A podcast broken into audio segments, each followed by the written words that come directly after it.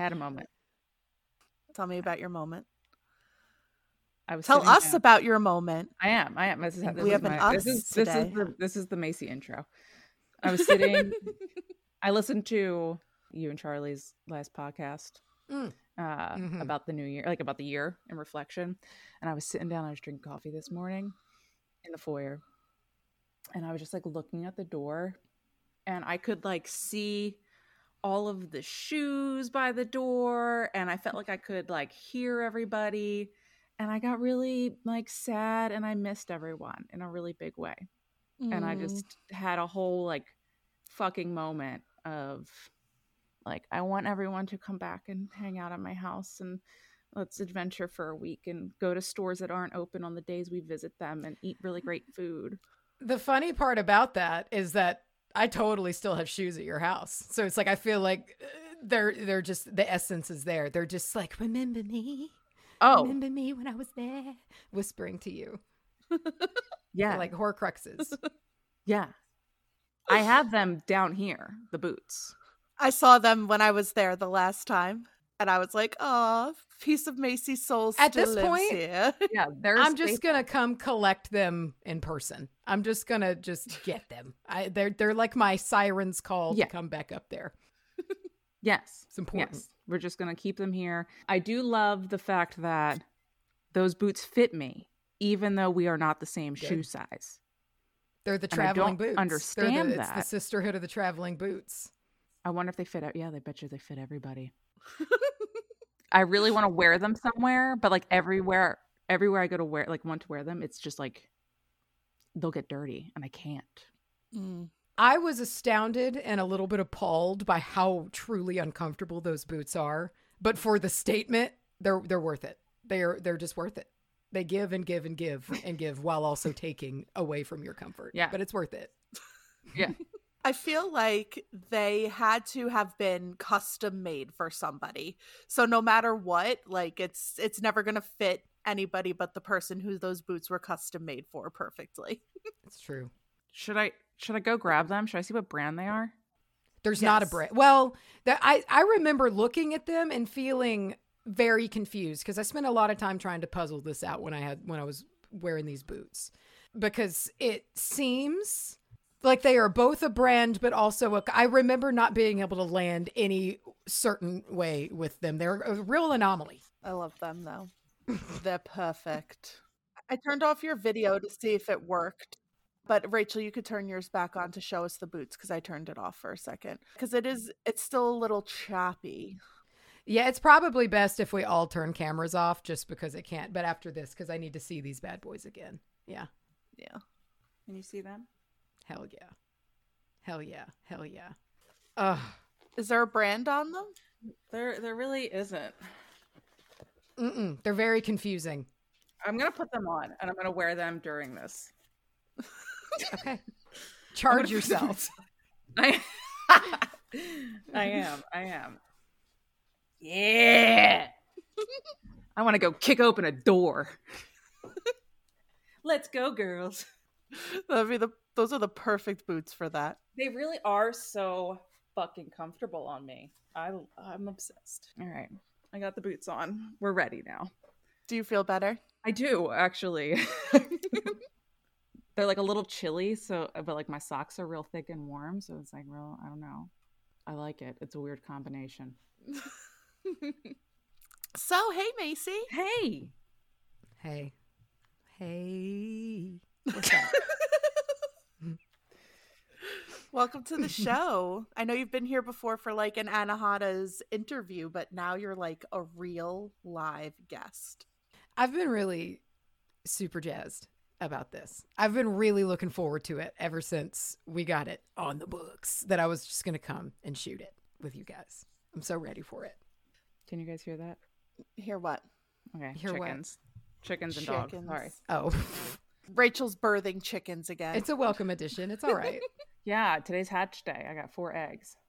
like, really? You're actually hatching chickens?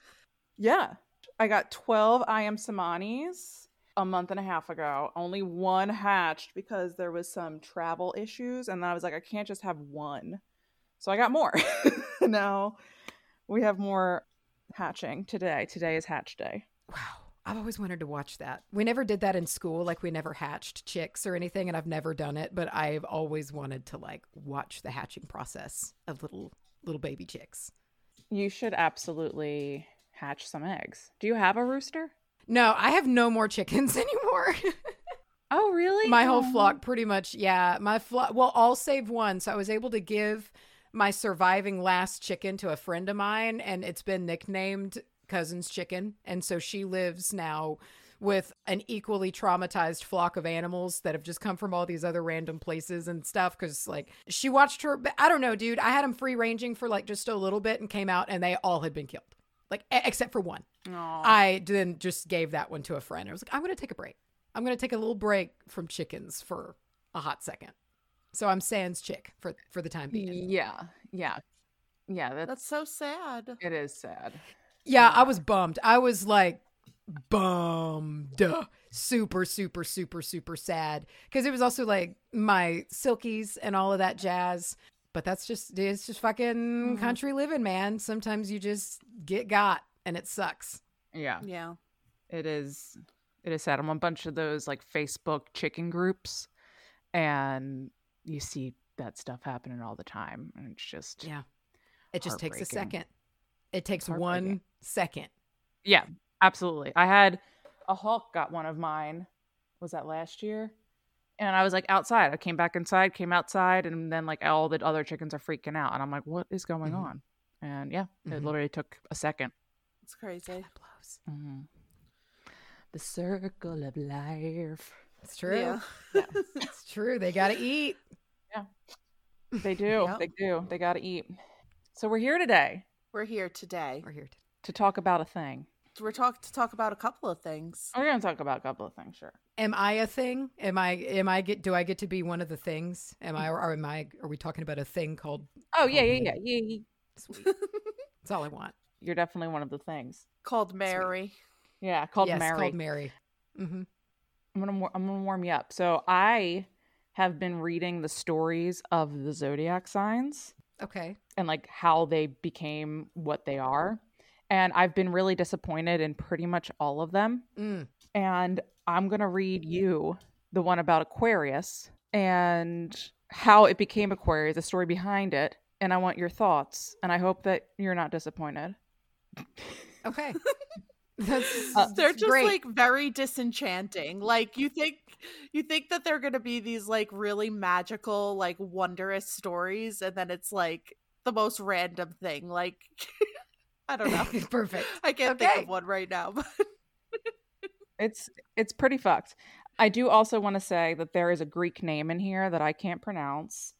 Dicalayan. I don't know, it, but I'm I'm gonna say Dionysius because that's the Greek side of my family's name that everyone uses. So I'm just gonna use that Hmm. instead. nice. Okay. I'll call him Dion. There You you, know. go. So Dion. All right, are you ready? I am. I'm strapped in, bro. Come on. You ready? I'm ready. All right, all right. The 11th sign of the zodiac has as its symbol the water bearer, a human figure carrying a jar or receptacle from which water pours out into a stream.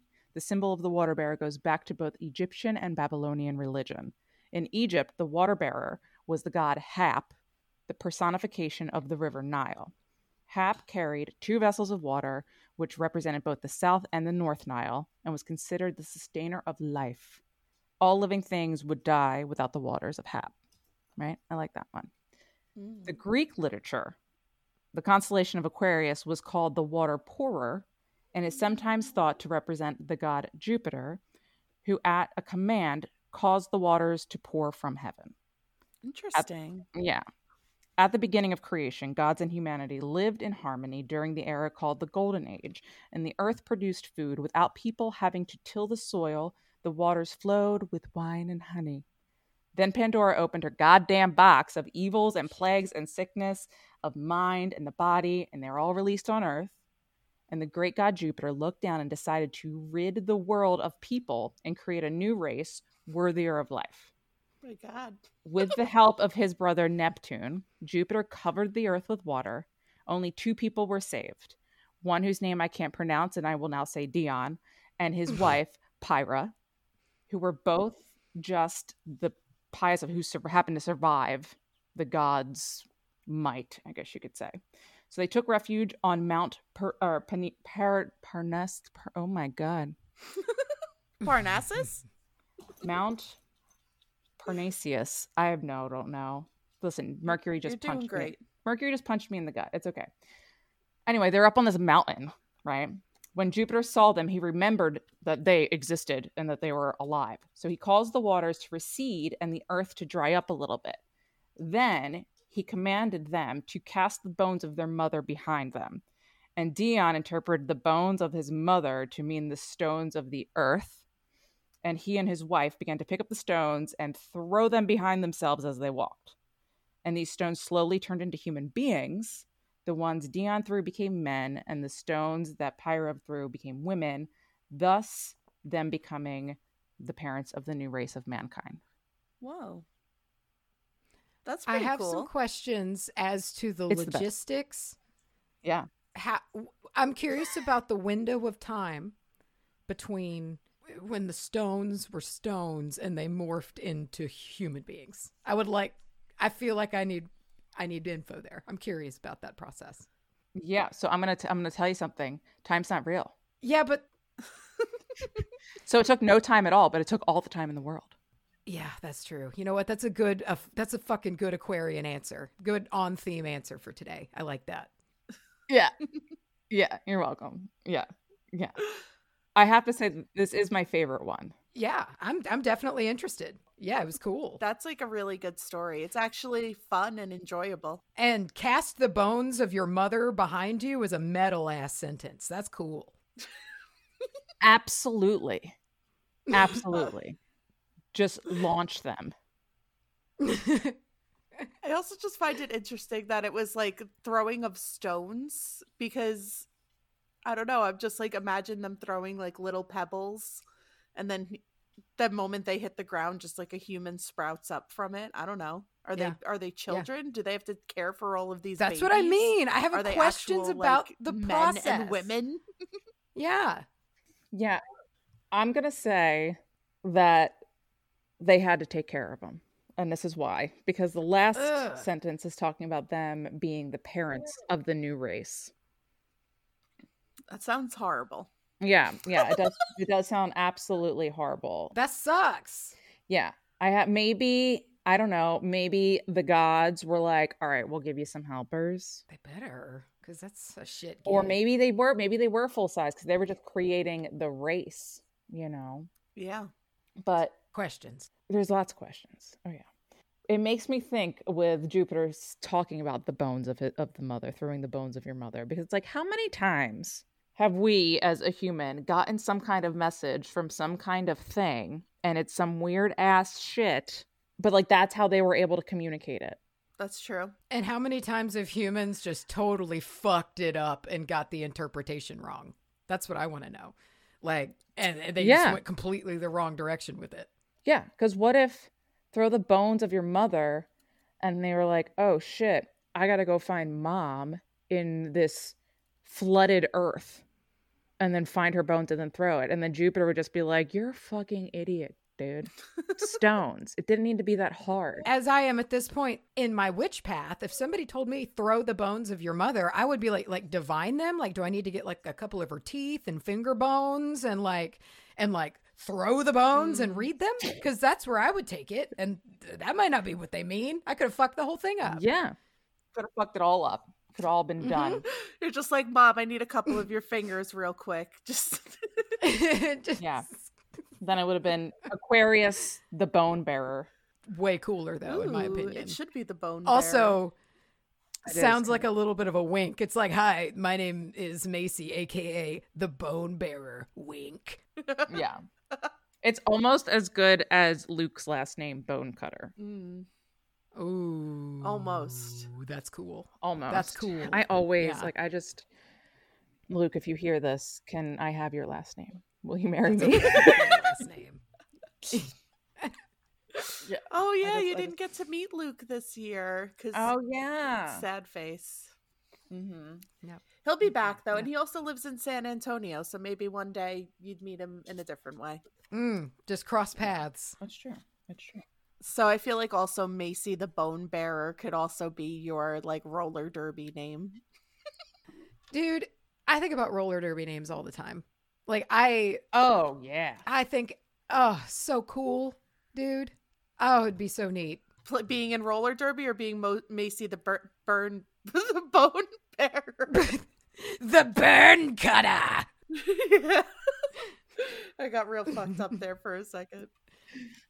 Not just both. I think ro- I there's a I've, there's like a couple of people I know like I don't know but like I know through like high school and shit that I still follow and they are derby gals and they kick ass. It's the coolest shit in the world and I'm too worried about my cr- creaky body to do it, but I'm so envious.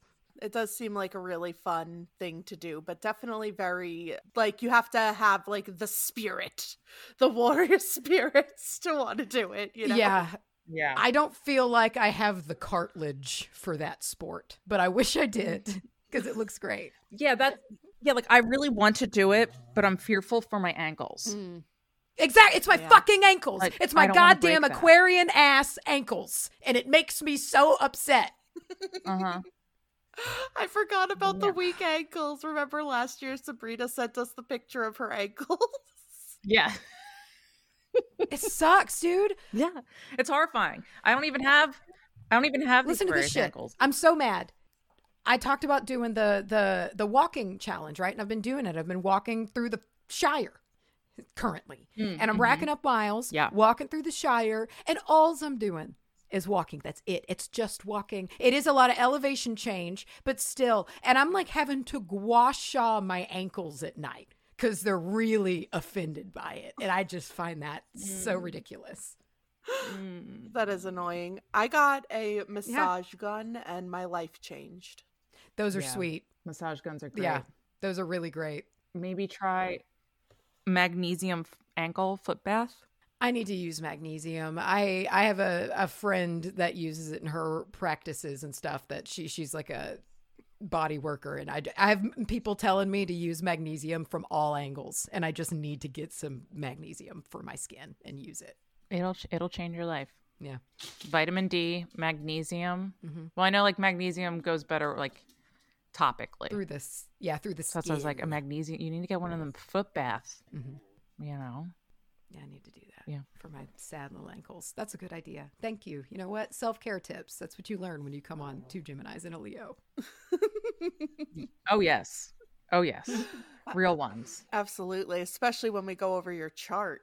Mm. Oh god. Mm, hmm Fucking chart. Should we do that, or should I talk about the star real quick? Yeah, let's talk about the star. Just while we're while we're still on logistics, you know. Since we're yeah, since we're Okay. still on all that Okay. bullshit. Mace, do you like at what level do you fuck with tarot? Uh, essentially not at all. Okay, I was just wondering. I was like, Yeah, I, I just was curious about like I think it's cool. I like it. I love getting readings. I'm interested in it. Uh, it's just always been such a big thing to get into that I just never, I've never really gone. I do Yeah. use my territorial deck a good bit because I like how that's laid out because it just tells me what I need. Yeah. yeah, yeah, I love the territorial deck. It's really, really, really cool. It's great. yeah. It is. So you you know that yours is the star. The Aquarius card is the star. Are you familiar with I that? actually didn't know that. I didn't know that, but I'm interested to learn that because I get that that card mentioned and associated with me far and away more than any other card. So that's that's neat to know. I didn't know that though. Yeah. Yeah, because it's definitely. um I feel like the star is definitely a card like that makes sense with you. When I think of you, I'm like, oh yeah, yeah, yeah, yeah, yeah, yeah, yeah, yeah, yeah, yeah. You're a star, sweetheart. Yeah. But I feel like a lot of people think of the star as good things coming, like seeing the light in the dark and moving forward to that. But really, it's about confidence. I feel like no one really. Ta- I mean, correct me if I'm wrong. But I feel like anyone talks about the fact that she's a naked lady pouring some water bones Mm-hmm. into a stream yeah. and she she's not ashamed to be naked she's not feeling the original sin, I guess you could say. Like she's like, I'm just here and I don't care. Yeah, in my in none of the depictions of the star that I'm drawing forth to mind, she's not like shrouding herself or cover. She's like striding wide open, pretty much just like, here I am. Here it is. Yeah. Yeah. Like she is just, I'm here and I am confident. And the word confidence, with its root base in confide, which is really it's the ability to confide in and trust yourself. Mm. The card is really representing the confidence internally, our life for life force, however you want to kind of put that, but like actualizing our creative ideas here on earth.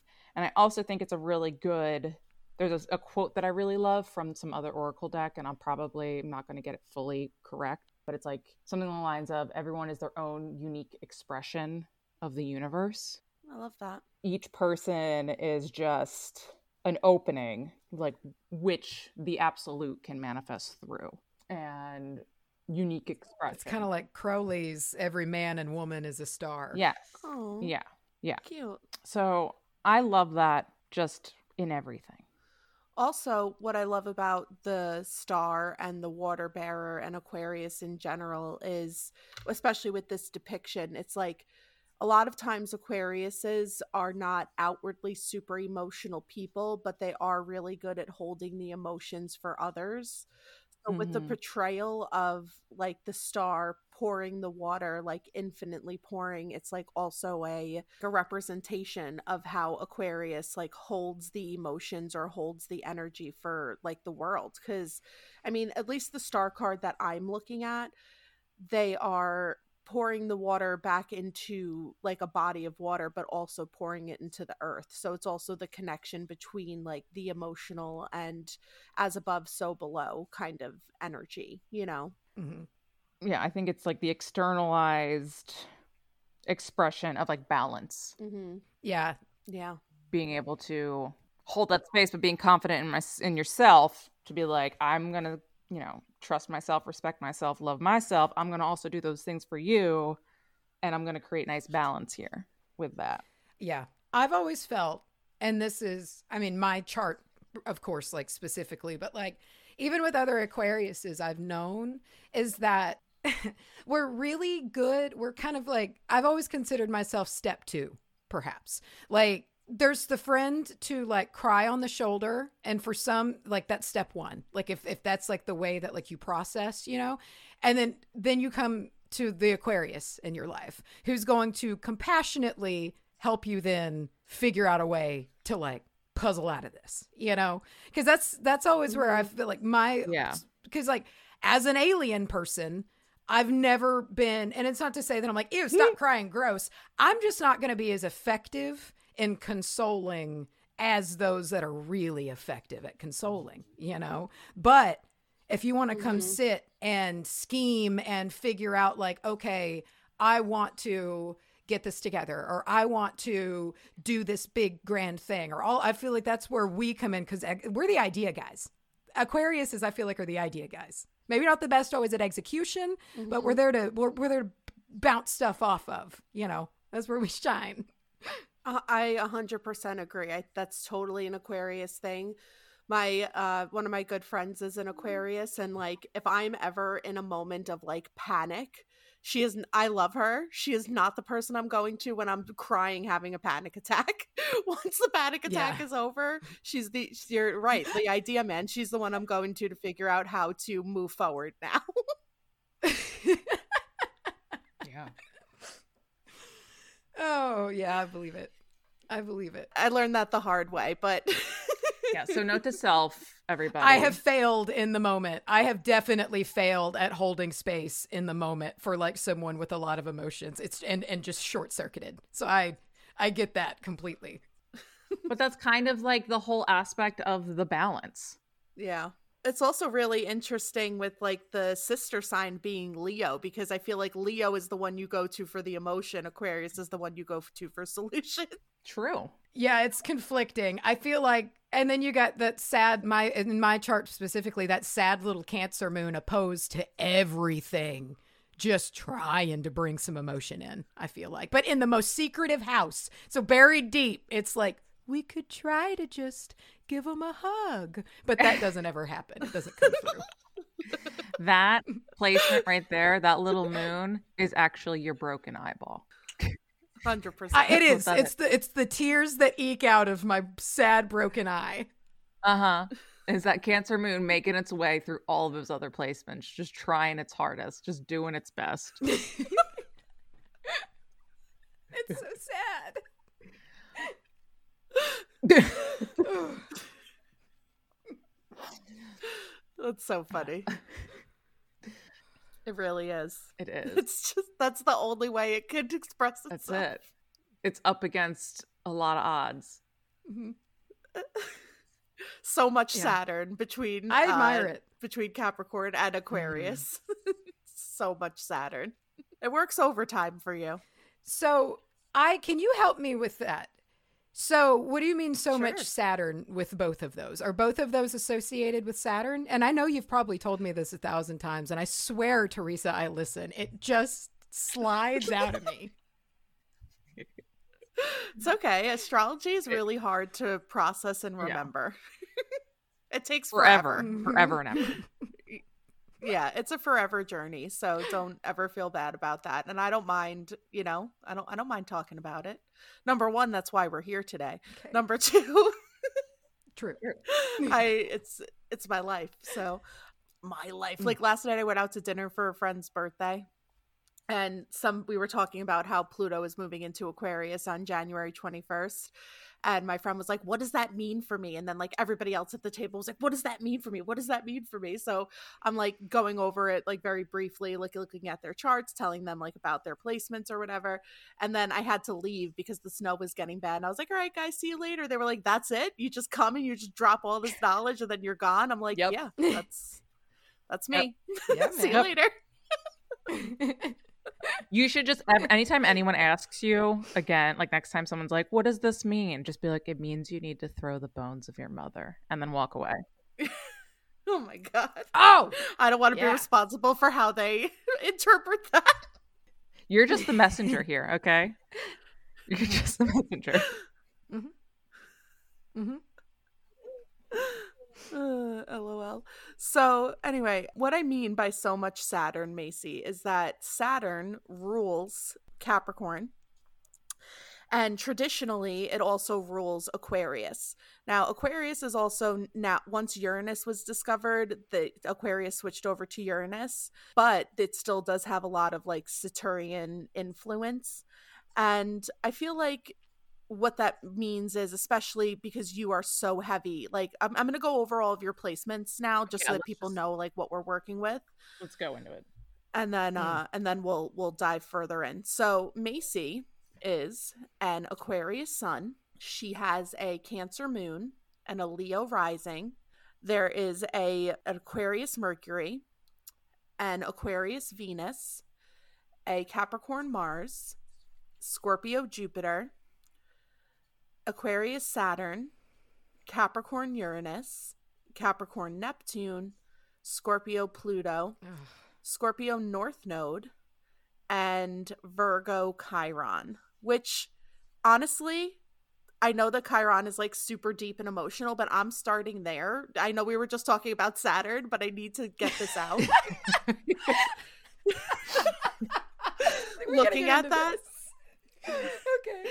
It makes so much sense to me for you because I know how much you live in your mind with a lot of things, which is also very Aquarius. Oh God.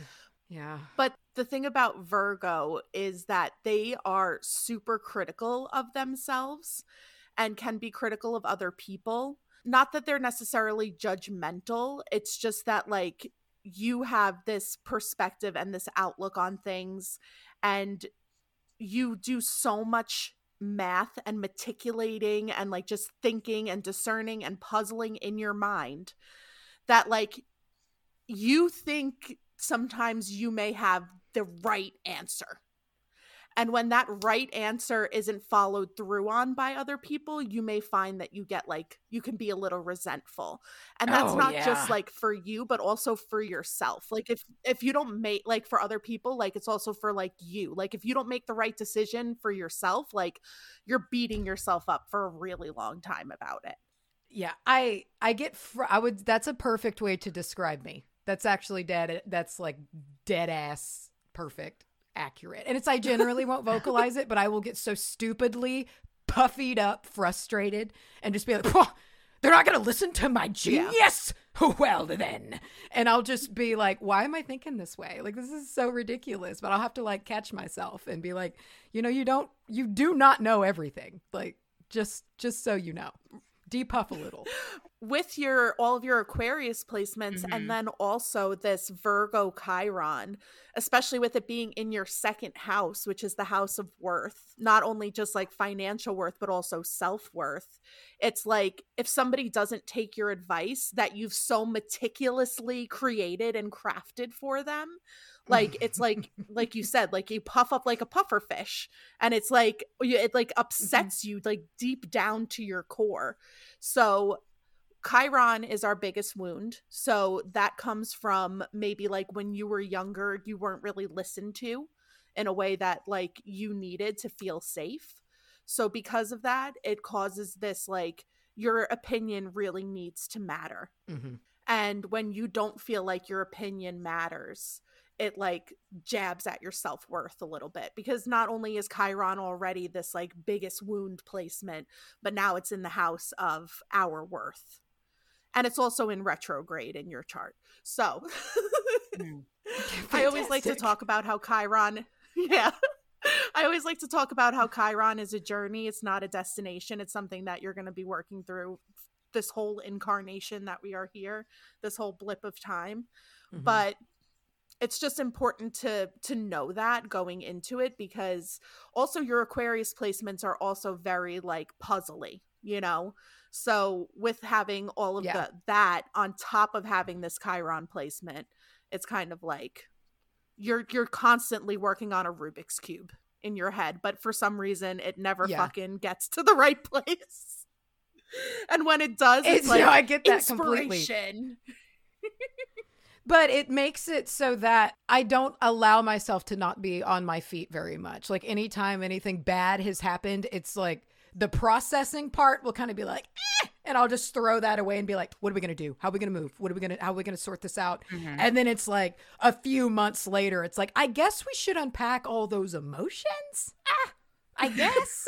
and it is like that later. But it is initially, it's like, we got to jam, we got to figure it out, we got to sort it out. And like, and the, I have enough lizard in me to, to do that. But you saying all of that out loud, I was like, oh, there it is. Okay. Mhm.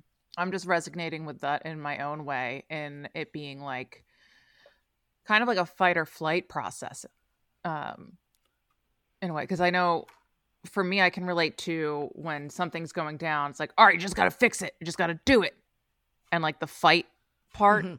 Mhm. and like not processing, and then being like, oh shit, I was just in a fight. I should probably Yeah. uh, examine that and figure out why and how I got there. And wait, where am I now? What's going on? Right. So it, it just gives me big fight or flight energy. Yeah. The um, yeah no flight and for me flight is definitely flight's the move all the way. And like for as like an example when Jorah died you know like and he was like I was so spiritually connected. I knew every single thing about him. Like I knew when he was missing. I knew everything about him. But I went to work the next day because I was just like eh, you gotta just do your thing you know? And in hindsight I'm just like god damn you know? I probably could have like not done that and just stayed home and like rested but no way it was just like didn't happen so instead i resorted to these random like five minute or not even like 30 second micro cries that would show up about once every three hours and then i'd just be like okay back to work and it that's just how it, that's how it always has been it's crazy Well, that is also very Saturnian of Yeah. you. Yeah. that I don't think I could do. But th- yeah, that is definitely very Saturn. yeah yeah. compartmentalizing def is Yeah. has been a skill i've had good and bad Yeah. Good and bad. Yeah, for sure. Mm-hmm. it it's just really crazy how so many of your placements are just have this this Saturn energy attached to it because the only placements that don't are your moon but your moon is in cancer so the opposite of cancer is capricorn so like it's still there a little bit anyway It's attached. and then you're yeah it's still attached and then your jupiter being in scorpio and your pluto being in mm, uh, scorpio so it's just it's your chart is very interesting to me and i know we've talked about it a lot before but like now i'm like really seeing it you know oh. I don't know. I, it's something I have so many Cancer Moon friends. It's not even funny. So recently, I've been really watching them. Is that fucked up? Um, but just like I'm. Just, I'm silently analyzing you. If you're my friend, just know I'm silently analyzing you at all times. something I've noticed recently about Cancer Moon people also is that even though you would think Cancer Moon would be a really like outwardly emotional sign, it like I don't feel like it really is. A lot of the time I feel like it's very much like inside, it's very internal, which I guess makes sense because it is the moon. Like not only is it your moon placement, but also Cancer is ruled by the moon. So it makes sense to me that a lot of it would be internal, but I don't know, it's just like this constant process of like belonging too. It's like even though you have all these like Capricorn and Aquarius placements that don't need to belong, your Cancer moon is also like, why didn't they invite me? Like I'm so upset. Like why am Yeah. I you know, like it's and it's very much like it's it's it's inside of you it's not something that you're gonna even with you having it in the like even before having it in the 12th house so like having it in the 12th house plus having all of these aspects to it with all of your capricorn placements it's just like it really is very rooted and deep in there. So i feel like with that it's important that when you do have emotions that you allow them to flow when you feel safe to because if you push yourself to do it it's just it's not going to turn out the way you want it to you know? So when you feel safe to to express those emotions just doing it and taking that that capricorn and aquarius energy and pushing it forward as opposed to letting it retreat back which is a journey and it's something that is going to take time to like untangle and like let yourself do but you will find that the more you express the more you're able to oh, express Oh, yeah. if that makes sense Yeah, you gotta work on that 30 second micro cry get into a minute. yeah Exactly. And this probably sounds like a very my chart thing to say, but I've found that it's a skill. Like it's a skill that I have had to work on because mm-hmm. I it's not a skill that I have naturally, you know, and I'm years deep into working on that. But it is it's it's it's a roller coaster thing or like a snowball effect. Like the more you do it, the easier it gets. But I found just like any other skill, like I've got to practice it otherwise I'll just retreat back again and lose my progress that I've made. Yeah. The other thing too though, like crying isn't the only way to get emotions out. yeah Movement is my big one. It always has been. What was that? I move. No, you I've move, always yeah. like if I need to get emotions out or process, I go do I do movement. I walk or something like I'll go for a long walk Yeah. or something to like that's usually how I've always put my thoughts together. Yeah. So I guess, you know, give yourself some credit.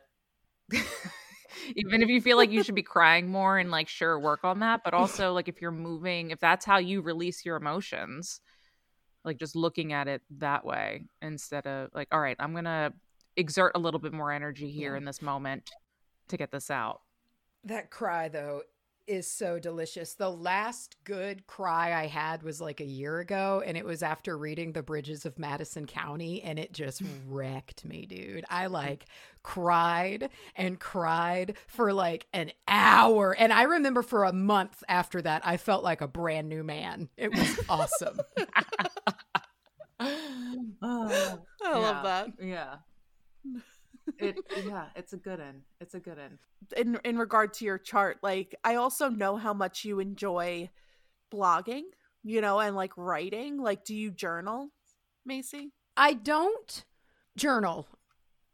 I've tried so much and I always fail, but in a weird kind of way, like the so the blogs have all the blogs are definitely a monthly journal for me but also the yoga podcast i have it's I, my journals turn into audio presentations for some reason Mm.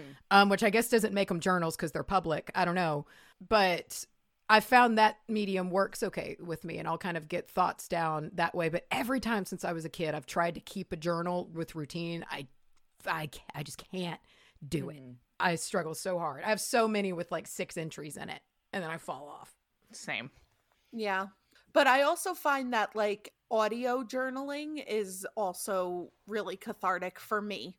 So, like just speaking it and like voice recording myself. Like oh i do that The things that I say on Marco, I'm like, why did I just say that? And it's just like because if I just start talking sometimes, like I can get to where I need to go, but it needs to come out of me verbally as opposed to Yeah. pen and paper. Yeah. I'll do that. I don't record it, but I do that often. Like if I'm in the car or if I'm alone and I have some space, I'll just say thoughts that I have out loud and I'll just get them out that way. Sometimes I will like have conversations and especially if I'm upset, it's kind of like writing the letter and burning it. Yeah. You know, I'll like say it a few times and like talk it through. And then, like, usually by the time I've done that a couple times, the steam's gone. And I just kind of needed to get my thoughts out. And I did. And I feel so I definitely, I'm, an, I'm audible. I have to, I do things out loud, it seems. I got to make a lot of fucking noise. Yeah.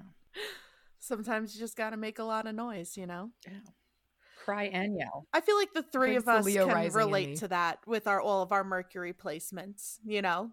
Yeah, that's true. I forget about Mercury. Yep. The Aquarius Mercury definitely has that like spirit of like speaking what they need to say and like doing it and like doing the thing. Um and then Gemini also has like a very vocal presence. So and I have a um Virgo Mercury which is also ruled by Mercury as well. So I feel like the three of us can clasp hands on that needing to use our voice. What a great handshake. Even Mm. if it's scary. yeah. Yes. I've got a question for you. You talked on the chart. You you uh you read off the placements on the chart and I forget every single time because I don't look at my chart very often that there's Scorpio shit on there. I always think I have like no Scorpio placement, but there were like four. Right? You're three. You have three Scorpio placements. It's more than I expected or it's more than I remembered than than myself having. Yeah, and they're all in the fourth house too. So you have a Scorpio Jupiter, you have a Scorpio Pluto, and you have a Scorpio North Node. So to me, that just means that a lot of things that happen to you. So the fourth house is representative of our foundation, where we come from. It's the place where our soul lives in our chart. It's a very psychic placement which is also interesting because all of your psychic houses are ruled by water signs. So the psychic houses are the fourth house, the eighth house, the twelfth house, and also the ninth house. Uh, the ninth house is more about like spirituality and like religion and our views on that kind of stuff. But the fourth house, the eighth house, and the twelfth house are all considered to be psychic houses, and yours are all ruled by water signs, which means like not not only because you have the Cancer moon, but because of all of that like trusting your intuition is such a big thing and like really using your intuition because it's it's there to support you and you just have this like innate knowing and that knowing is so important to like harness and use because it really will help you understand things better so i feel like doing some sort of like Yeah. psychic development for you would be really really beneficial which i know that you do like divination and you do those kinds of things but i feel like you're not as like in that realm as like you could be you know No. I'm not routine. Yeah. I feel like that is bumping up against that Chiron Virgo placement. Like I can see how with the wound being like I have these ideas and thoughts and like I have this thing and I did all this stuff and like you're just ignoring this. You're just ignoring this, but then there's all of these things that are like cuz I have this knowing. Like it's this you have this deep internalized like you need to trust your intuition and then you create the thing through your Chiron, like through the Virgo, like you express it, and then when people don't acknowledge it and not acknowledge your intuition, like that fucking hurts. Does that make Yeah. sense? Mm-hmm. It does. Eh, well, and the thing is, is I think of in this case, a lot of it is me not realizing it because anytime I've done, I enjoy one. I enjoy reading for other people more. I like to read for others mm-hmm. more than myself because I always feel like I'm way more plugged in for other people. And I don't know if that's just my rune set. And my runes like to read for other people than they do for me. That might be the case, but that's just always felt that way because they're just what I've always used. But every time I've read for other people, it's so great. Like, and I feel, and it resonates and it's dead on and it's so good. But the thing is, is that I'm just so far removed from it. That's where like the uh the critical nature comes in. I'm Mhm. just like, well, Yeah. I, I'm just I'm so rusty that you know I can't. I, I've just not even bothered to pick it back up again because of you know I've I've not done it in so long. But I do enjoy it when I'm doing it and it feels right. But it kind of falls to the wayside to more you know pragmatic things a lot of the time. Mhm. Yeah. With your Jupiter being in Scorpio and your North Node being in Scorpio, the biggest thing for you is to take your pain and make things creative out of it. So, like, make it into art, whether that's, I know you like to paint, or you could do it through movement, you could do it through a bunch of different avenues. But with Pluto also being in that house, there's a lot of transformation that has to come along with it too like specifically Pluto and your North Node are conjunct each other. They're within two degrees of each other.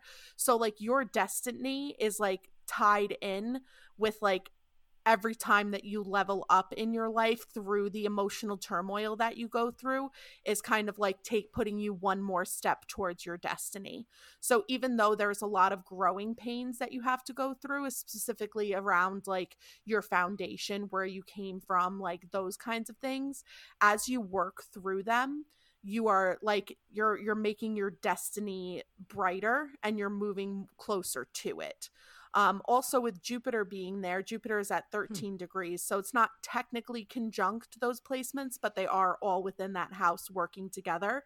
Jupiter is the planet of expansion so um, and luck and abundance and all of those things but what it really does is it kind of expands everything within that placement. So I just feel like for you, like finding some way to be creative, but also something that I also really love about Scorpio is that a lot of time it's it's also associated with sexuality and like tapping into that as well. So like allowing yourself to like feel good in your body in all of the ways is is also really important for you with your Scorpio placements. Be the naked lady from the star card. 100%. and you Yeah, are. I love being the naked lady from the star card. You are the yeah, naked I lady love from the star her. card. That's great. Wow. you literally are the star. Wow. Yeah, I've like done that pose naked on my property before, unironically trying to be the star card. All right, next time you do it, make sure that you have a cup of water and just pour it and just be like, this is for my homies. I will. Sweet. Yeah. I was gonna say, have Hunter take a picture, send it to us. Perfect. See, look at my art, guys. Yeah. there you go. Yeah. A hundred percent. But yeah, no, I think that the Scorpio placements are definitely something that you can work more with when you also want to really like dive deeply into the emotional depths of yourself, which I know is scary and probably not something you do too often. Because we were talking about fight or flight before. But hmm I feel like when you're doing that, making sure that you are welcoming in the feeling of those Scorpio placements, which is welcoming in like the shadow side, connecting to that shadow of who you are and allowing yourself to really like ask it what it needs and then create from what it needs. Because through that creation, through the art that you're making through it, it really allows you to not only be expansive in maybe ways that bring do bring finances your way but also it allows your soul to expand a little bit and then feel a little bit lighter in your body. Because the scorpio placements on top of all of these other placements are not easy you know like hmm your your chart is kind of like very heavy in a way you know um it has a lot of responsibility attached A lot to of it daddy. a lot of security a lot of A lot of daddy daddy. yes all, all daddy pretty much. It all daddy and then mommy in the moon. like I am all daddy for sure. yeah, it yeah. It's very daddy but you but it's it's important because like i feel like the moon even though it's it's there in this like 12th house of being hidden it still wants you to express and i feel like your scorpio placements are also there for you to do that as well. So yeah there's there's a lot of a lot of a lot of daddy up in this up in this piece. Also we have to talk about your leo rising because like you were Mm-hmm. total leo rising. Like I feel I feel like that one is the most predictable and apparent. Yeah, for sure. well because it's like it's your it's your theater kid you know It's all of your outfits from the tour. Oh yeah. Oh yeah. It's Yeah. these boots that I'm wearing. Yeah. It's always been that way too. Like I was one of those kids that wore like we like would wear my Halloween costumes just around the house all year for pajamas. yeah Like that was who that was it. It was the jam. I did it every day. It's great. So I've just le- yeah, I know the Leo when we learned about like basic astrology and we learned about that, I was just like, okay, yeah, that tracks. That's the one that makes the most sense because I knew I was an Aquarius, but I always felt a little Leo-y. And then it was like, oh, Yeah. oh, there's other placements aside from just your one sun. Damn. And then I learned. Mm. you're gonna learn today mm. Hmm I think that you also need to put yourself out there more creatively like join the the, the town theater troupe you know something like that that allows you to express yourself in that way because there's so many things within your chart that like are calling for you to be seen but between your Virgo Chiron and your Aquarius placements that want to be a part of the community but not like the the one that's seen in the community, you know what I mean? Like it's like perception is really hard hmm for for your placements, you know? Um because Leo is calling to be seen and and loved and heard. But then like all of your Aquarius placements are like if you perceive me, I swear to god you will never see me again in your whole entire life. So just don't Don't even look at me. That's what, exactly what it feels like. It's so it's so conflicting because I want you know you're exactly right. I want to be recognized so bad, but if you compliment me for my work, I'm like, "Ugh, don't say that." so it's just it's just a roiling mess all the time. Yeah, I can see that. But I think you need to express yourself in that way because I feel like that'll also help with your Scorpio placements too. Yeah, I I have to do something. I've got to quote perform in some way. I have to. And while I didn't realize it initially, uh, really teaching yoga is a big way of doing that. Like especially my in-person classes, but even my ones that I do for Patreon like Mhm. but when I'm teaching in front of a class of humans, like it is a class, it is a session, but it is also a performance, technically, Yeah. you know? And uh, I just have to do something like that. I've always had to do something like before the, you know, like when I was in college, it was karaoke. I fucking was there almost every week if I could, because even though it was just karaoke, I was getting that performance juice. It's Mhm. just so ingrained that I, I, I have to do it from somewhere. Yeah, karaoke is great for that. I love karaoke. Oh, Should we do karaoke at Anahata's this year? I miss it. I've not been in person since like 20. Yeah, Rachel, can we do karaoke Yes! at Anahata's this year? I mean, I don't see why not. We learned about. Please. Okay, we'll do karaoke. how fun would that be? I think it would be really good because we were talking about I'm in. Yeah, I'll be people have been talking about doing an open mic, but then I feel like Mhm. that. I feel like karaoke opens up an open mic. You know, everyone can participate. Yeah. It does. Yeah. Yeah. I feel like you have to make the sign up sheets in advance though. That's yeah. oh yeah, that sign up sheet's gonna be long. Fuck. All right, I'm writing it down.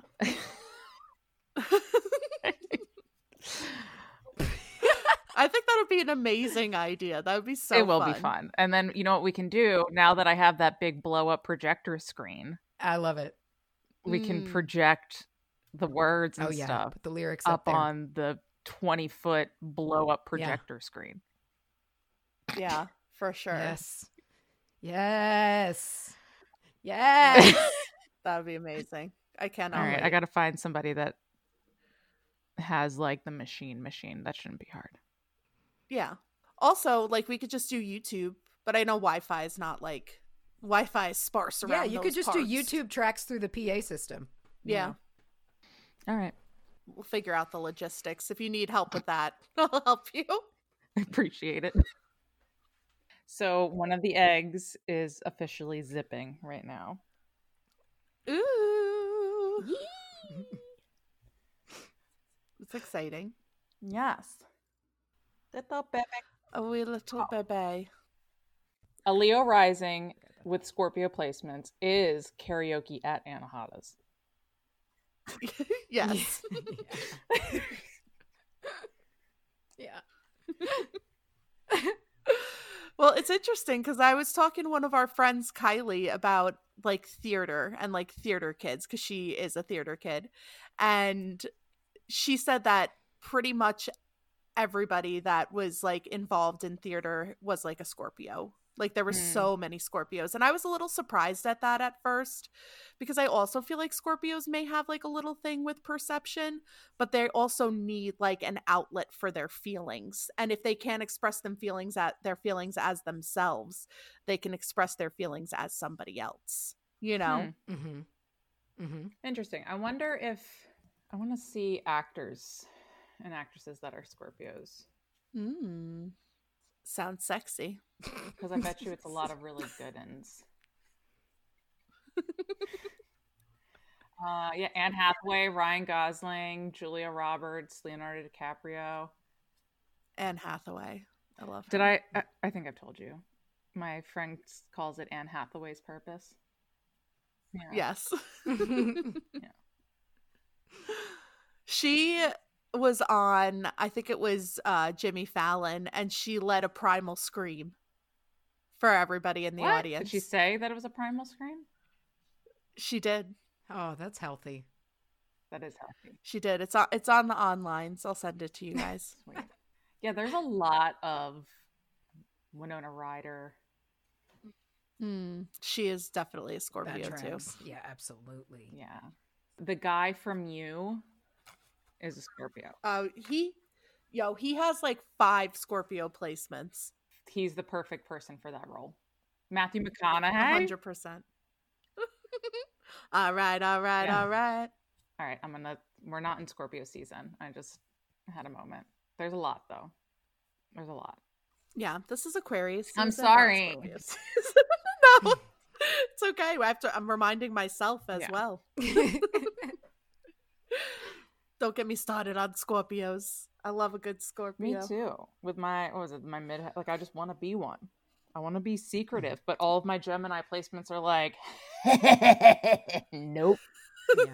Scorpios do seem Nope. like the cool kids. They seem like the cool group, Right? You know, you're like, man, they're cool. Yeah.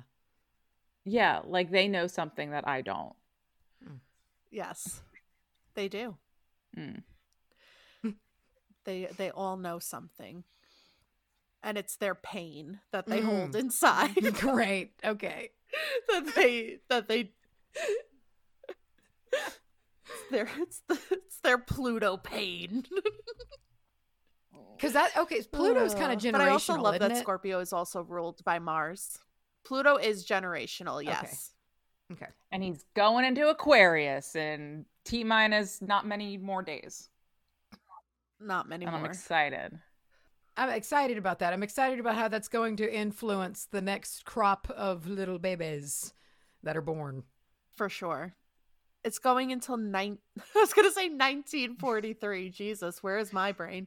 2000. And 40. It it goes until 2043, which is wild. That's wild. I feel like this is this is the we talked about this I think during our last Mhm. episode, but this is like the first Pluto transit that I'm like aware of, Mhm. you know. So I'm I'm interested to see how it plays out. I am too, man. Just shake up, shake it all up, shake it all up. Yeah. This is the this is when aliens are coming to visit us. For sure. they know when the vibes are right. For sure. It yeah, we're gonna be hanging out with all of the alien girlies. Ah, You're gonna actually get to hang out with Bigfoot now, Mace. Yeah, That's Yeah. all I want. Yeah, all the all the That's all I want. dimensions are gonna they're all gonna collide. We're gonna be hanging out with Lisa Frank alien girlies, Bigfoot, everything else.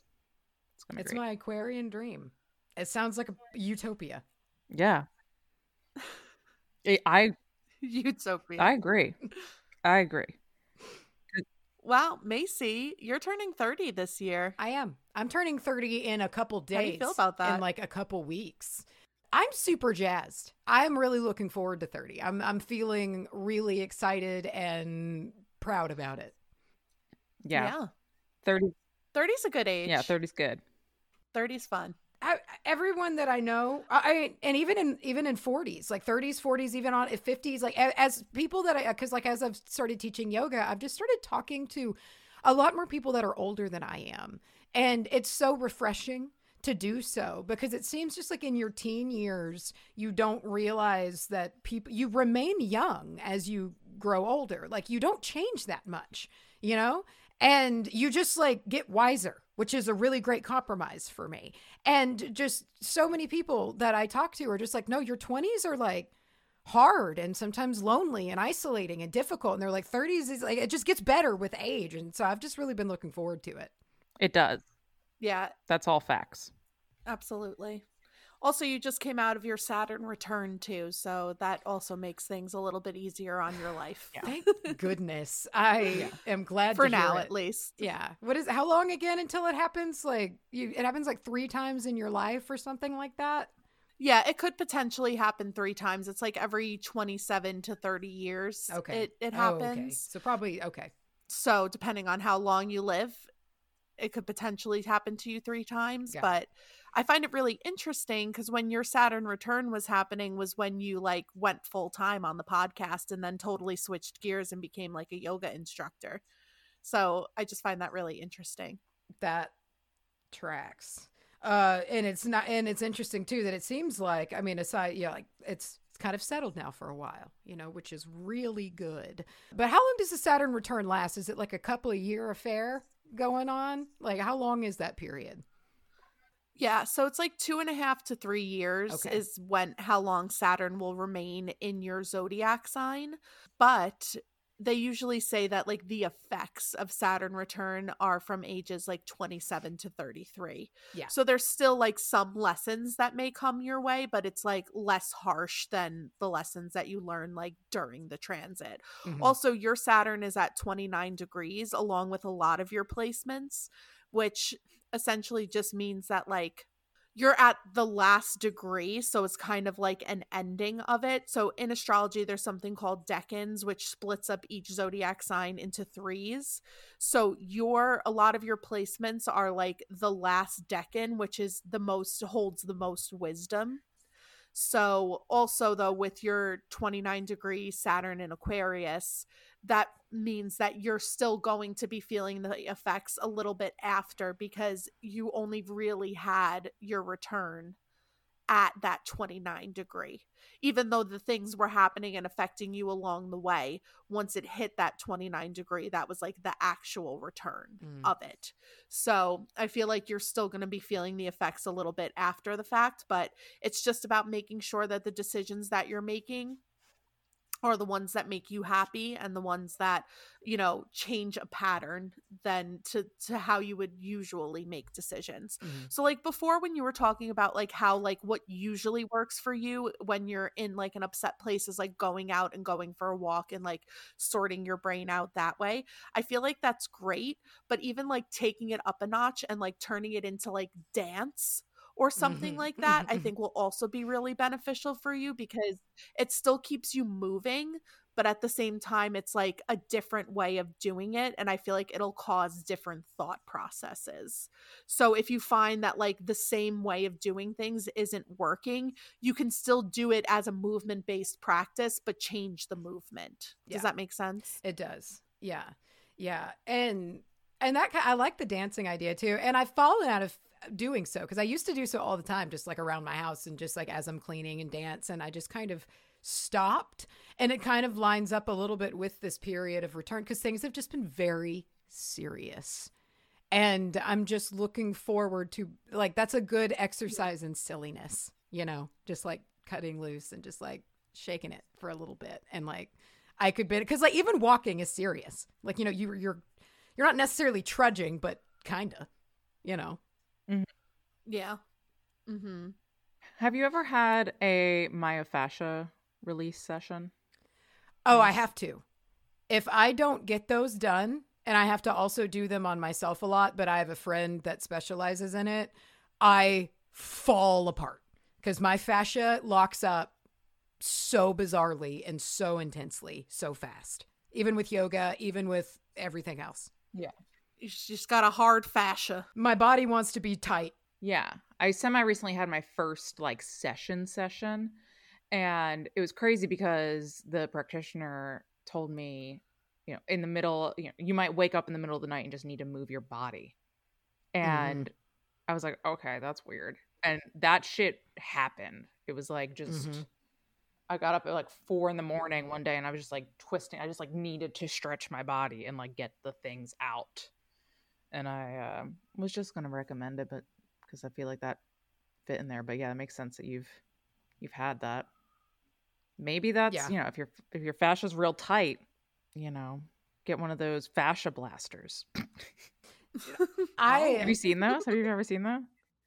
Yeah, dude. Like I've used one before. I they hurt like it's very tender for me. Like yesterday, Yeah, I do. did this yesterday, just because it's cold outside and I'm extra creaky. But I took a bath yesterday. I took like a long hot bath yesterday because re lizard person couldn't warm myself up, so I just had to sit in hot water for a little while. And I like took a gua sha mm-hmm. and I did my ankles all the way up to my thighs in the bath with a gua sha, like working through the fascia. And it was horrible. It hurt so bad, but like it was good, you know? But I got to do shit like that with how much I'm moving Yeah. and act- like doing stuff. Otherwise, my ankles will just snap in half. Mm. That's not fun. Yeah. It's great. That's so wild. Yeah.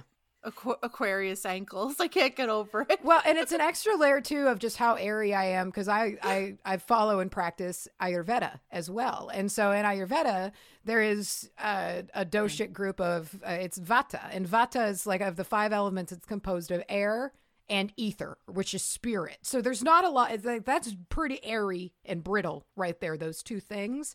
And so in Ayurveda, you're composed of these, and this is a very, very basic simple explanation of it but uh, you are a combination of the five elements and that unique combination to you kind of determines on determines your doshic makeup right and so vata predominant people which is what i am are already generally drier more brittle very quick moving very light but uh, you know just joint problems are very common things like that a lot of popping a lot of creak because like other doshas for instance kapha which is like earth and water predominant they've got these strong healthy joints lots of cartilage that really keeps but it's like it's in your elemental makeup. So it's like not only is my elemental makeup all air my astrological makeup is like also all air and it's just air all the way down all the way down did i lose y'all y'all are gone Oh. Oh. Hello. y'all can't hear me can y'all hear me I can. Now I can. I could hear you. Yes. hello Oh, I wonder if this is a lag. Hello. Hello. Hello. Uh, she said she can hear us. Okay. Hold on.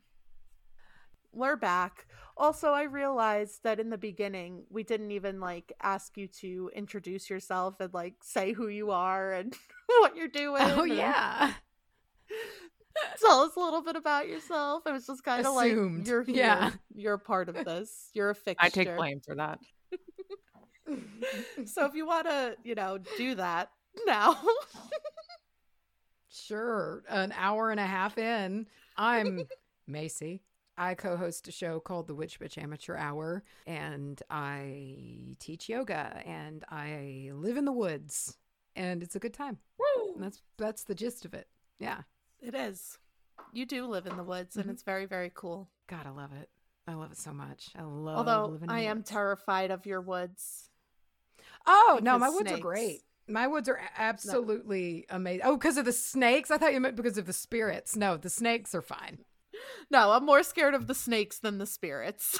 I could deal with the spirits, not so much the snakes. That's how you know you're talking to a witch. You're like, oh no, I don't, I don't care about the elementals. I, no, the snakes. That's all. A hundred percent. I feel like you might have needed to take Casey's snake magic class. Yeah, I will. Well, she's doing. She's gonna do something different this year. I like snakes. I'll just have her give me a Yeah, private I think you should. I think you should. lesson. Well, actually, Casey did help me overcome my fear of snakes a little bit at Anahata's 2022. with the little river snake. Yeah, I love that little river snake. He's so good guy. cute. Mhm. Really good Mhm. guy. He's a great Mhm. guy for for the Letterkenny fans fans Mm. out there. Mhm. I'm so sad that it's over. The last season just came out. I've fallen off pretty hard post season eight. I'm excited because I haven't religiously watched it, and now I get to just watch it all the way through. You got to watch it all the way through, but also you have to watch it with subtitles because it's like it's hard to uh to understand them sometimes. Yeah. You get used to it, but yeah, I remember when I first started watching it, I was like, what the fuck are they saying? And it took some time. And then there's like, you'll hear it right, but it's like, it's slang. And you're like, what does that mean? Like, what does any of this, what does any of what they're saying mean? But once you learn it, it, it does definitely get easier. For sure. I'm down to learn some new slang. Uh, it's very fun, very random, just like the most random show ever, but also the most wholesome Very theater in a lot kid. of ways. It's such theater kid energy. Yes. Every episode I've seen, I've loved, so I just need to do it. yes. And I'm I'm glad to know that since Yeah. it's all done, I can just binge it. Mm-hmm. Yeah. I do. Yeah. I will say that it's definitely stronger in the I just also I love all their brawl scenes. I do like the fights. The fights are great. Okay. But like the like seasons I feel like 3 through 5, 3 through 6, maybe even the first like they're fantastic. They're really really it's really really really solid. It's a good time. And then uh yeah, I just love I love I love Wayne. You like you got to love Wayne. He's a sweetie pie. He is. He's the toughest guy in Letterkenny. He's the toughest guy in It's Letterkenny. good to know. It's good to know. He is. It's a that's an important title that he holds. Mhm. The last two seasons have been really good too. So I didn't finish the last season yet, but the uh, I don't even know. I guess it's is it seasons nine and ten. I don't know, and I don't even know how many seasons there are. But there uh, the seasons are also only like six 10. episodes, so you can really Yeah. Binge the whole burn through it show almost in probably in one day. Yeah. yeah. How long are the episodes? like 22 minutes. Short. Okay, yeah, I was like, I remember them kind of being short, but I can't remember. All right, It's super short. Yeah. If you if you have a full day to commit to it, you could do it if you really wanted to. Mhm. challenge accepted. yeah. Um okay, so I'm just looking at your chart to see if there's anything else that I wanted to touch on before we before we let you go here. I just what's interesting to me is that also is that Hunter also has an Aquarius Venus, right? Hunter has uh we have very interestingly similarly similar charts, but uh he actually has one more Aquarius placement than I do. He is more Aquarian than I am and one less like Capricorn than me. Our chart is eerily similar. It's strange. Hmm. That's so interesting. I feel like Yeah. Aquarius Venus people need to be with other Aquarius Venus people. because it's an interesting placement He's to have. we definitely are good in that way. yeah. Yeah, Because we're both it's- kind of like cats. You understand that your freedom is needed, but also like to Yeah. come together when you want to come together kind of energy, you know? Yeah. Yeah. Big time cats. We're just like cat. That's what I've always felt like is that it's just like a cat. It'll, if it wants attention, it'll come to you for attention. Uh, likes its own space, better be free, you know, and like we, we have almost the exact same love language in that way. And it's very, it's good. Nice. Yeah. Because I have some friends that are Aquarius Venuses, and it's like it's hard to date somebody else that doesn't understand the the need for space, but also the need Yeah. for wanting, like you said, to be a cat. That's the perfect way to put it. Like, Mm-hmm. so like somebody that has an Aquarius Venus definitely wouldn't work out with somebody that uh, like has a Pisces Venus in my opinion. Like I mean obviously there are other placements in the chart, but when it comes down to understanding each other's love languages, like I feel like somebody with a Pisces Venus wants to be inside of their partner while somebody with like an Aquarius Venus is really good with like having the the distance in between, you know. Yeah. Yeah, I've it's not worked out with really great people. Like I have kind of like dated some really fantastic people, but that was like a core thing was that it's just like a space. I like I don't pay that don't put me on a pedestal. Don't pay that much attention to me and we'll be great. But that uh I yeah, the like I've, I've never like touch you know like like i've or anything like that like what is it uh affirmation words of affirmation like that i don't need that if you do i kind of want to fold inside out you know so it's it's always done Right. well with like another independent partner Yeah, for sure. Also, people that have the Aquarius Venus placements too, I feel like it's also a very not necessarily that because I mean, I feel like Aquarius is very much about like responsibility and commitment, but also n- knowing that not one person can also give you everything that you need to Mm-hmm. you know so it allows you to Yeah. also be open to experiencing other people maybe not in the way of like polyamory or free love but in the way of like understanding and connecting with other people on a deeper level in different ways if that makes sense. Yeah. Yeah. Yeah. Yeah that definitely makes sense. And i feel like it makes me and i don't know if my chart lends to this too because i because i find it interesting that hunter is exactly the same way. Big time acts of service that's the one for me. It's like it's acts of service and that's always what i've understood the most and that's always how i've conveyed stuff too. It's like look at this thing that i did for you. I love you but i can't say that because ew but here you go. Mm-hmm. the acts of service definitely makes my god i'm falling apart. Hold on i'm sorry i have to blow my nose. Okay for the 10th time the acts of service definitely makes sense because not only because of the mercury placement but also the chiron placement and also the cancer moon as much as you are somebody who is very independent and likes to take care of other people and make sure other people are safe and secure and have what they need, you also need to be taken care of in some ways too. So, even though you're not always willing to accept that help, when it comes to your partner, that is something that you you would be willing to accept because of the way Mhm. that they show you the love and the way that you show them love. It's easier for you to accept that from a partner than it would be from like a friend or family member. yeah yeah that's totally dead on Yeah.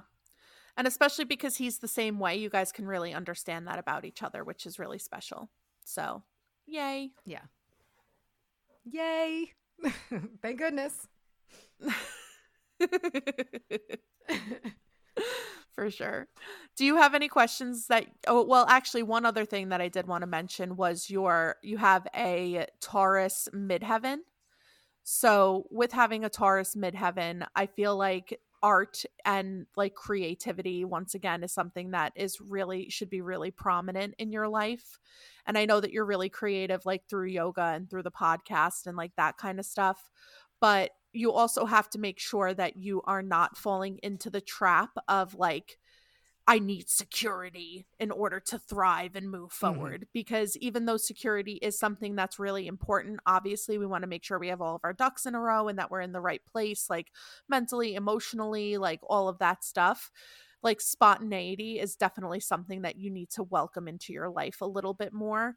And through accepting Mhm. that spontaneity, through working with like that artistic, really crafty side of yourself, that's actually where you find the security by not hyper fixating on it by not like pushing it so hard that like this is like but the Mhm. more you push it the less it comes you know Yeah. Yeah. so i feel like really letting yourself flow with it is where you find like the special sauce That's good advice. You said sauce. So i said special sauce You did. Mm. but also your south node is in Taurus too. So you already just like come from this place of like being that secure person. And also with having uh, so much Saturn in your chart, it's kind of like security and responsibility and all of those things are just natural to you. So like let them Yes. be natural. Try not to focus on them too much. Focus on the things that are unnatural. You know? Mm-hmm. Mm-hmm. I like that. Like throwing your mom's bones. throw it over over my shoulder. That's Yeah. not a natural thing to do. Yeah, for love. also, I feel like if you're feeling called to work more with the planets, like welcoming a Saturn ritual or like a Saturn thing into your life. So, Saturn, uh, the day of the week is Saturday, Saturn's day. So, doing something like getting a candle and lighting a candle for Saturn or you know, just like making little offerings to the planet, I think will also be helpful for you uh, if that's something that you're interested in and wanting to work more with. Just because you have so much of it in your chart that I feel like recognizing it and being like, "Hey, I know we're we're in this together. Like, let's let's move together in this." but I will say that working with Saturn is like also a lifelong journey. It's it's learning and moving through it in a lot of different ways you know um Mm. Saturn is definitely a long haul planet it's not something that you're going to petition something for and it's going to happen the next day you know yeah. where like if you're working with like venus or mars or mercury you may see like a little bit of faster Yeah. action but like jupiter saturn uranus neptune pluto Yeah. like those are those are long haul babies to work with so Which I like. Any of my magical workings are generally long haul stuff anyway. I don't do that much short term stuff. I always like the long game. Yeah, yeah absolutely you get more transition, like more change from it. Absolutely. Also, something that Mhm. has been calling to me lately is working with Hades. And I've been doing some research on Hades. And one thing that I noticed is that, like in Roman theology, Hades is actually the father of Saturn Mm-hmm. which I find really interesting because I've been doing a lot of Saturn work. And then I'm now I'm like, oh, Saturn's dad is knocking on my door. So like the dad of dads is coming through. and it kind of like blew my mind when I realized that. I wonder if it's like if you want to date my son, you got to go through me. hundred percent. Mm. hundred percent. That's what it is. I'm gonna put that into your Hades candle. Thank Yeah. you. Yeah, I had Ra- I Awesome. commissioned Rachel to make a Hades candle for me, so That's a great idea. about it. Yeah. So so I have I have a question about, and then we can we can. I know we were kind of rolling on towards an end there, and I've I've the shape of my chart has always raised my eyebrows, and is that most other charts that I see are a bit more nebulous looking, but mine is so sharp and so pointy and targeted, and I just have always found the shape of mine to be a bit odd. And I just wanted to talk about that and ask a question. Is that is it?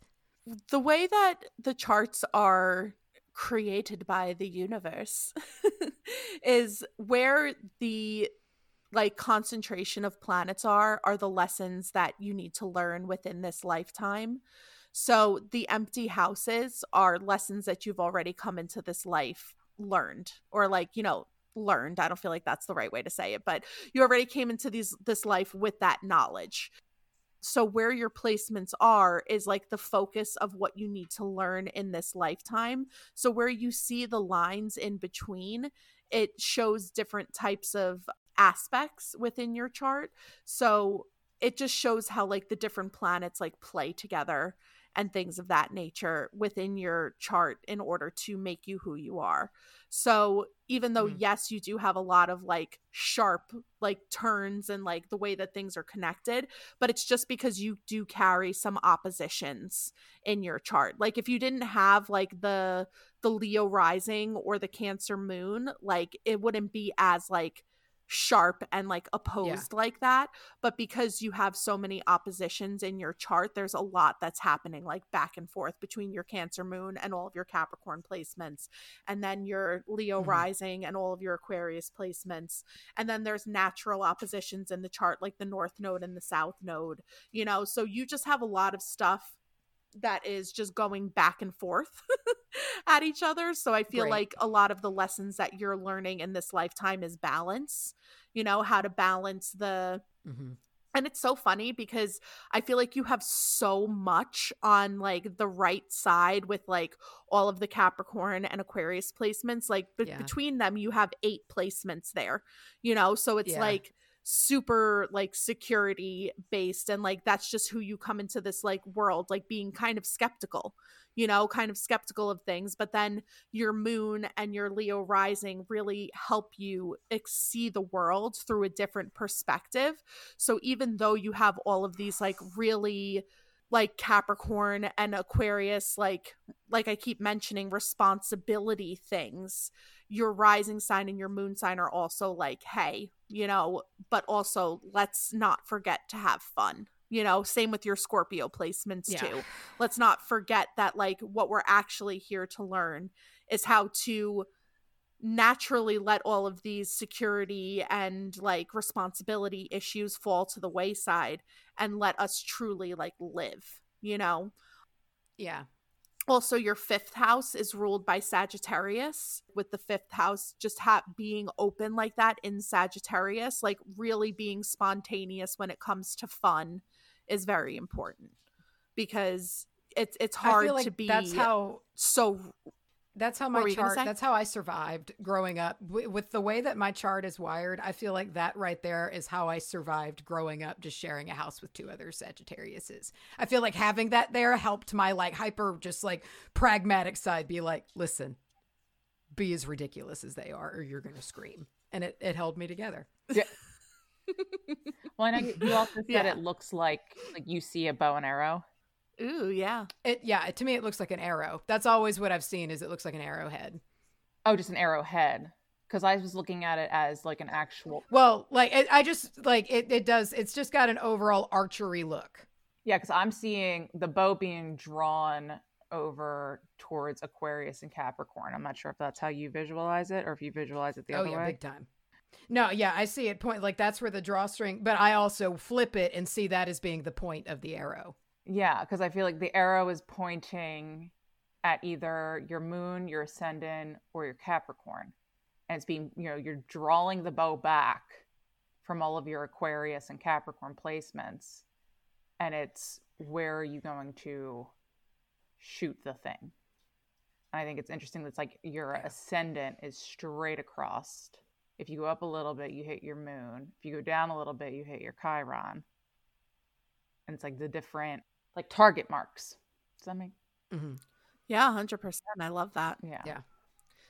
and i feel Yeah, like it's important to realize that too because it's it's where you put your focus you know Yeah. i would say that the biggest thing that i would get out of this reading with you today is like really allow yourself to dive into that intuition part of you that is calling for you to come forward I just feel it. I just feel like right now, what you really need to be focusing on is like tapping into that intuitive side and just letting it be what it is, not judging it, Mhm. just letting it happen to the way that needs to happen. Mhm. And if that looks like doing readings for people, like, or if it looks like starting with doing readings for yourself, however it feels, however it presents to you, like it's important that you do that.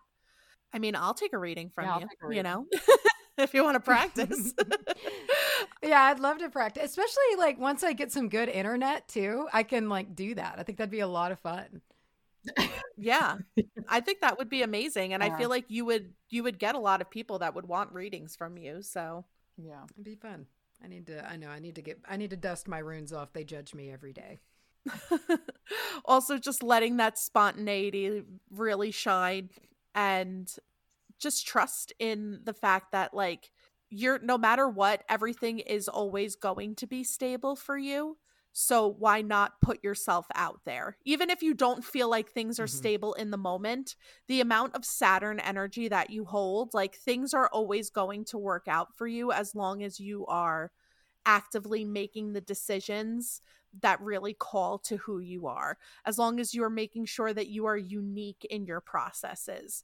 As long as you make sure that like you don't let rigidity rule your life, you know?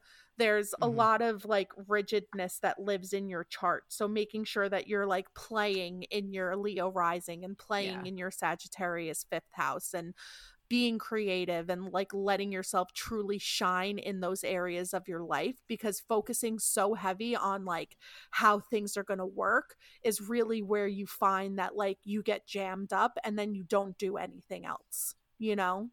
Mm-hmm. Mm-hmm. Yeah. So, yeah. I like that. yeah, that's my opinion. I hope that it's not too harsh. Sometimes I could be a little It's not. forward with my No, astrology it's- readings. it's not. I'm the first to tell you that I silliness does not come naturally for me. Like it does, and it depends on like it depends on who I'm with, you know? Like Mhm. it gets brought out of me, but it is very easy for me to slip into a realm of pure undiluted pragmatism if I'm not careful. Like I've got to actively remind myself Hmm. to just know that it's fine. It's all this is all a joke. Anyway, let's just be silly. Yeah. Hmm. 100%. And you're right, being in a house of Sagittariuses definitely did save you. That with that, Oh my god. in my opinion. Oh my god. It and I always just remember even being the younger one just being like so worried about like the what ifs and the logistics and how this was all going to work but they were just like no let's just go do it it's going to be great you know and I'd just be like wringing my hands like okay guys but I don't know like as the child but I needed that I needed them to be the fun ones otherwise I just would have just worried my little self to death Well, I'm glad you didn't worry yourself to death because then we would have never Me too. ever met and I would have been very sad Mhm. to not know you. mhm good Facts. I'm glad we do.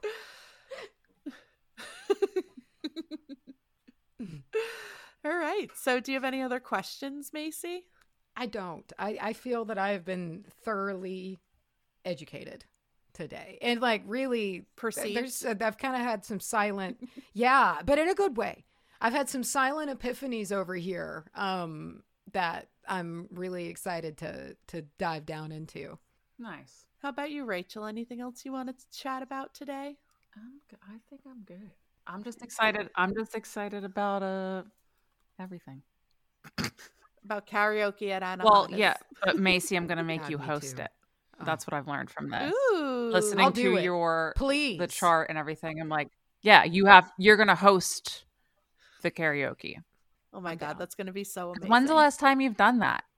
I haven't in person sang karaoke since 2019. No, but I mean, I know that there was like karaoke's on the on the Facebook. Yeah, but I've not done it in the flesh. In like the in like front of people. Mm, yeah, but I feel like you guys aren't doing the on, the online one anymore, right? Am I wrong? No, I need to revive that back up again. It started getting the Coven murdered. karaoke? yeah, I loved Coven karaoke too. It started getting murdered by the algorithm real hard because it was a it was like a scheduled post. So my initial thing was just to take a break from it for a while, but then I just fell off of it and never did it again. And I should. Well, we'll bring. We're gonna call the karaoke is gonna be Coven Karaoke at Anahata's, and we'll revive it at Anahata's. I like that. Yeah, Yeah, I like it. I'm in. There you go. Yeah. I can't wait. yeah. Awesome. Well, I'm so excited that you're coming to Anahata's. That makes my little camper heart so happy because you know you're my bud. You're my you're my camp bud. And when my camp friend wasn't there this I'm so year, I was very sad. I was sad to not be there. All right. Well, Astro hose out. Goes out. All right. Love you guys. Bye. Bye. Well, that's a wrap for another episode of Two Geminis and a Leo. Thank you so much for joining us. If you enjoyed the show, make sure to give that follow button a forehead kiss so you never miss an episode. And don't forget to leave us a review on your favorite podcast platform. If you want to stay connected, you can go to our website, Two Geminis and Leo, where you can connect with either of us or find all of our social media and Patreon platforms. so just search for two Geminis and a Leo. And if you have any thoughts, questions, or topic suggestions, drop us a line. We'd love to get a transmission from you. Until next time, folks. Astro Hose out. out. Should we sing it? I think we should sing Astro Ho. No, because that's up there forever. It. yeah. But like the way you're saying it, it is funny. Astro Hose out. Astro Hose out. Astro Hose out. Astro Hose Astro. Hose out. Astro Hose out. Astro Hose out. Astro Hose out. Astro Hose out. Astro Hose out. Astro Hose Out. I forgot shoes on and I got up and started walking. yeah, the boots. the boots. I got boots on. totally, totally forgot about boots. That must have been Um, jarring. Because aren't those boots like slippery too? Not, uh, no, they're fine. They got they got a little grippy grips on them, but like They're definitely dancing boots. they're absolutely dancing boots. The new boot goofing. Mm-hmm. New Yeah. boot goofing. That's right. All right.